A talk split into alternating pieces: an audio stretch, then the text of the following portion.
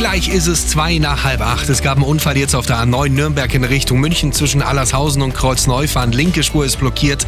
Stau wird sich so langsam aufbauen. Dann kommen wir auf die A92 Deggendorf Richtung München. Da gab es zwischen Moosburg Nord und Erding einen Unfall. Sechs